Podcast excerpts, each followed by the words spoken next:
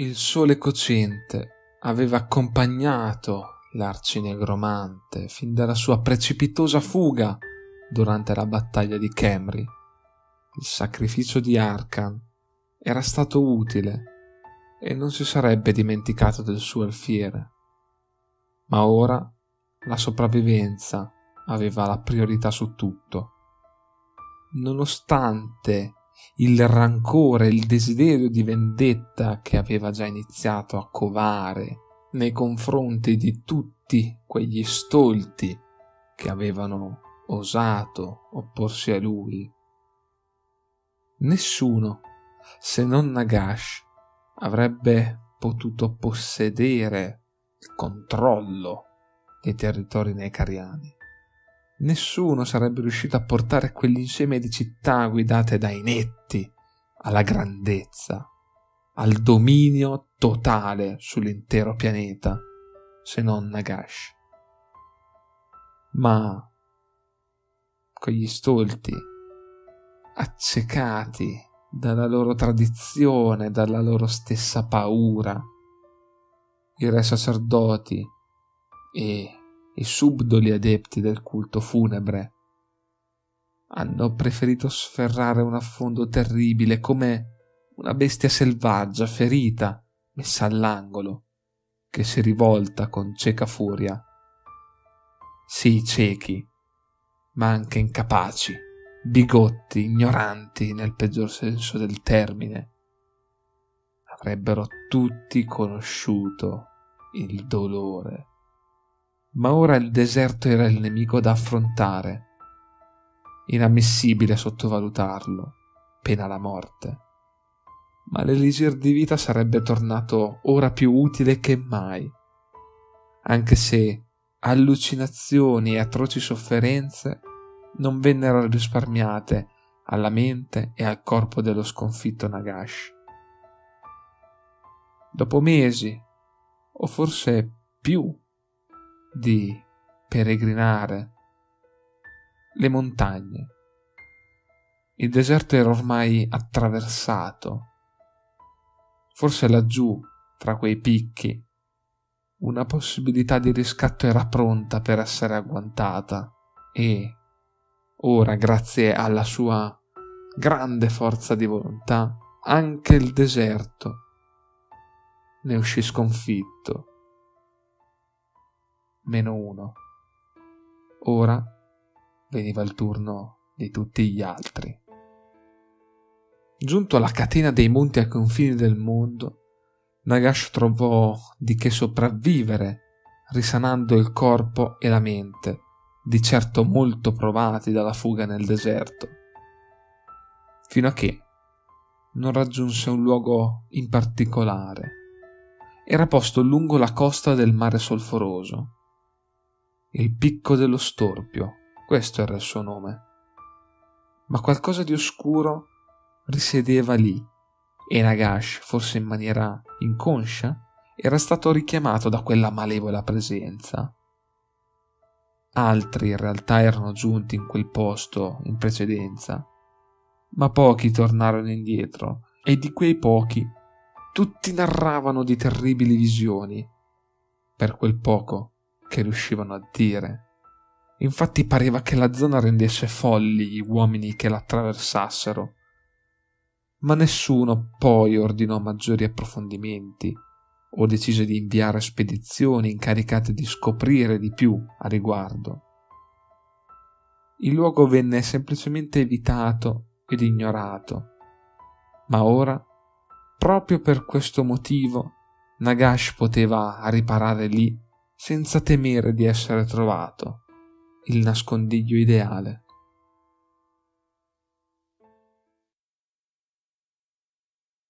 Il picco era enorme, ma risultava spaccato quasi a metà, come se un'ascia l'avesse divisa dall'alto.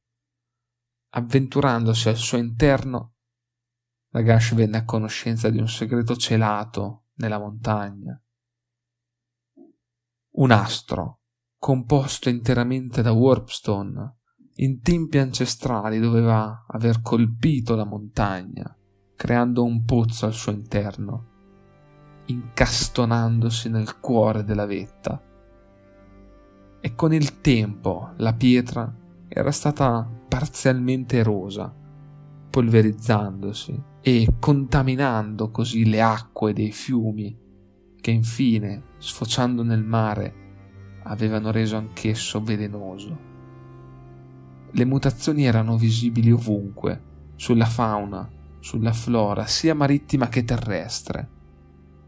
Di notte le acque brillavano di una surreale luce verdastra e spesso una coltre di schiuma si generava sul pelo dell'acqua, dando al mare un aspetto ancor più malaticcio. Le tribù umane che abitavano sulle coste, pur di sopravvivere, avevano attinto dai fiumi contaminati e mangiato selvaggine e pesce intrisi di warpstone. Di conseguenza svilupparono mutazioni più o meno estese sui loro corpi e, ovviamente, degenerarono anche le facoltà intellettive, rendendo quegli uomini poco più che bestie. Nagash osservò in disparte tutto questo e valutò velocemente che quello poteva essere il luogo più adatto per piantare i primi semi della sua vendetta. Ora era necessario agire con cautela. La Warpstone, che abbondava intorno al picco dello storpio, poteva essere forse estremamente utile per accrescere i suoi poteri e quindi la sua padronanza della magia. Quando per la prima volta beve l'acqua arricchita da quella pietra magica, delle visioni intense bruciarono nella sua mente. Sentì il potere oscuro scorrergli nelle vene. Rimasto stordito da quella sensazione, il grande negromante capì che non solo quella zona era adatta a nascondersi, ma era perfetta per dominare in maniera ancora più completa la sua negromanzia. Così, per anni ed anni, Nagash si stabilì nelle grotte sotterranee della montagna, esplorandola e scoprendo un lago nel quale era contenuta la maggior parte della meteora. Iniziò così a lavorarla ottenendo una sostanza assimilabile e non mortale. Con il passare del tempo, quell'esposizione costante, continuativa, comportò evidenti cambiamenti sul suo aspetto. La pelle iniziò a corrugarsi fino a ingrigire, a spezzarsi in alcuni punti e cadere. In altre zone invece divenne così sottile da risultare trasparente, lasciando scoperte vene e tessuti muscolari. I suoi stessi occhi si sciolsero, lasciando spazio a luci brillanti in ormai vuote cavità oculari. Le unghie e le dita lasciarono invece spazio ad artigli affilati. Il suo stesso cuore smise di battere e il suo sangue si coagulò completamente. Nagash tecnicamente morì, ma era in realtà sfuggito alla morte. Il suo corpo e la sua mente erano ancora attivi e anzi stava assaporando un potere mai provato prima. Grazie a quella sua volontà incrollabile, alla sua magia combinata con la potente Warpstone, Ora aveva ottenuto ciò che desiderava, sconfiggere definitivamente la morte, o almeno così sembrava. Continuò a perfezionare la padronanza della negromanzia fino a che, una notte, decise di tornare dopo molto tempo a sperimentare le sue abilità. Ai piedi del picco, le tribù di uomini che da tempo abitavano la zona avevano costruito già precedentemente dei cimiteri ove seppellire i loro defunti. Nagash non poteva desiderare condizione migliore. Si avvicinò al luogo e aprì le tombe una ad una. Quando alcuni sciamani tentarono di fermarlo nella sua profanazione, vennero annientati ad una sua semplice stregoneria. Gli altri uomini fuggirono temendo saggiamente per la loro vita. Ora con tranquillità il grande necromante iniziò a rialzare i morti dalle loro tombe, ma inizialmente le sue marionette si mantennero in piedi a malapena per poi cadere. Il potere acquisito aveva stravolto il suo controllo ma era certo di poter gestire la negromanzia molto meglio di quanto avesse già fatto durante il periodo della guerra dei morti a Nekara. Così continuò e continuò ancora ad esercitarsi. Alle prime luci dell'alba aveva il controllo totale su tutti quei corpi. Era tornato ad essere un vero negromante ma quello era solo l'inizio. Nagash ordinò ai suoi non morti, che di certo resistevano molto meglio di qualsiasi altro essere vivente alle emanazioni della Warpstone, di estrarre dei pezzi di questa pietra e utilizzarli per costruire una grande torre. Quello sarebbe stato il nucleo della sua roccaforte del suo nuovo regno di non morte. Nagashi Zar stava sorgendo, ma ora era necessario reclamare più schiavi da impiegare nella costruzione della sua città.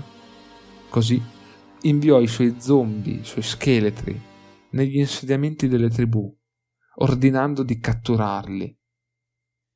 I malcapitati provarono ad opporsi, ma non riuscirono a contenere quell'ondata di cadaveri scagliatagli contro. I prigionieri condotti al cospetto del grande negromante vennero privati dei loro cuori, le loro anime assorbite da Nagash e infine i loro corpi risvegliati per contribuire alla sua causa. Davanti all'impossibilità di salvarsi, le tribù iniziarono a venerare il signore di Nagashizar come un dio, inviandogli sacrifici umani per placare la sua sete di morte. E effettivamente riuscirono a ingraziarselo. Nagash insegnò loro a combattere per lui, dotandoli di armi e corazze.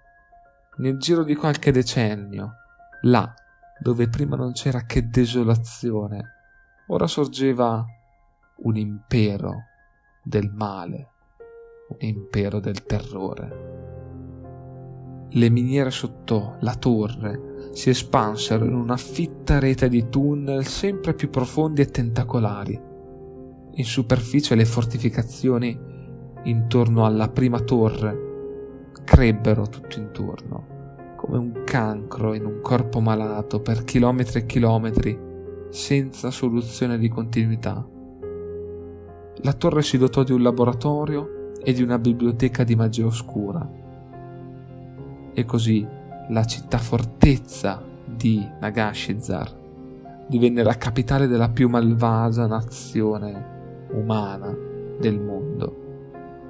Al centro di essa Nagash posè il suo trono composto da teschi umani come un ragno al centro della sua ragnatela.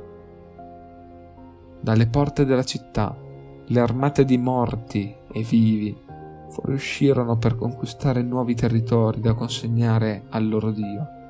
La piana delle ossa venne presa e lì Nagash riuscì a rianimare un drago sepolto nella sabbia. La creatura divenne la sua cavalcatura personale, ma non solo. In quel periodo si dedicò alla creazione di alcuni potenti artefatti. La spada mortis, Alakanash e il suo personale bastone, ed infine l'oggetto forse più importante, la corona della stregoneria, cui teneva particolarmente, simbolo del suo potere, parte stessa del suo essere. Ma anche nella sua inespugnabile fortezza, celato dalla minaccia dei re sacerdoti necariani, Nagash trovò comunque nuovi nemici. Orripilanti creature, mezzi uomini e mezzi ratti, iniziarono ad intrufolarsi dapprima dai piani più bassi di Nagashizar, attratte dall'enorme quantità di warpstone che il picco dello storpio poteva offrire, come falene su delle luci. Ma nonostante il loro numero fosse legione, la fortezza non sarebbe stata una facile preda e in breve tempo vari scontri scoppiarono fra questi nuovi ed indesiderati ospiti e le schiere di non morti e guerrieri umani, spinti a combattere fino alla fine mossi dal fanatismo verso il loro dio. Ma lentamente dai piani bassi i ratti antropomorfi riuscirono a spingere verso l'interno della fortezza. Il grande necromante, con i suoi eserciti e la sua magia, li stava aspettando, pronto a difendere ciò che con fatica aveva creato. Le battaglie degenerarono presto in una guerra vera e propria, ma che si impantanò presto in uno stallo senza effettivi vincitori.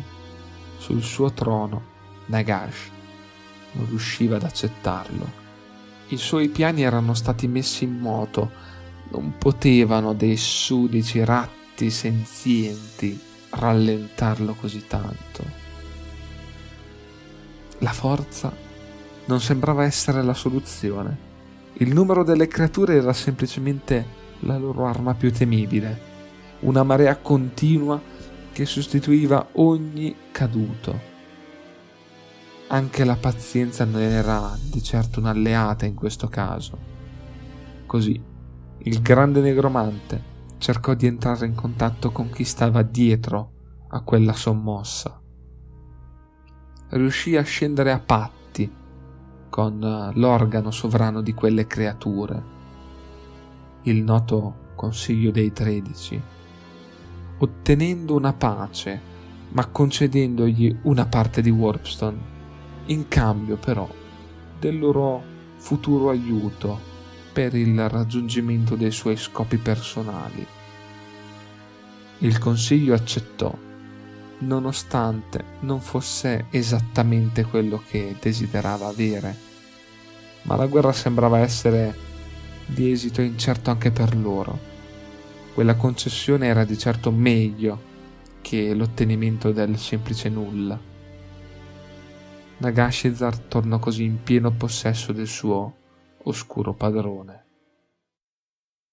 L'estrazione della Warpstone velocizzò il processo di polverizzazione della pietra e la continua esposizione iniziò a danneggiare lo stesso Nagash, che aveva sì accettato la sua nuova forma fisica data dalla forza mutagena di quel materiale, ma ora lo stava debilitando Così fece forgiare un'armatura adatta, capace di respingere le energie della Warpstone. Era l'armatura di Nagash, nera e capace di incutere timore. Altri però non furono di certo così fortunati.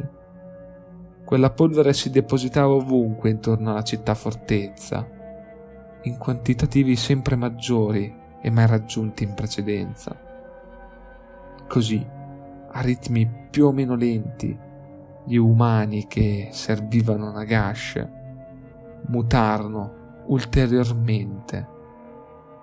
In realtà la maggior parte morì, ma i sopravvissuti, invece, si dedicarono ad orridi riti che già praticavano precedentemente questi prendevano il nome di danza macabra e prevedevano il cannibalismo.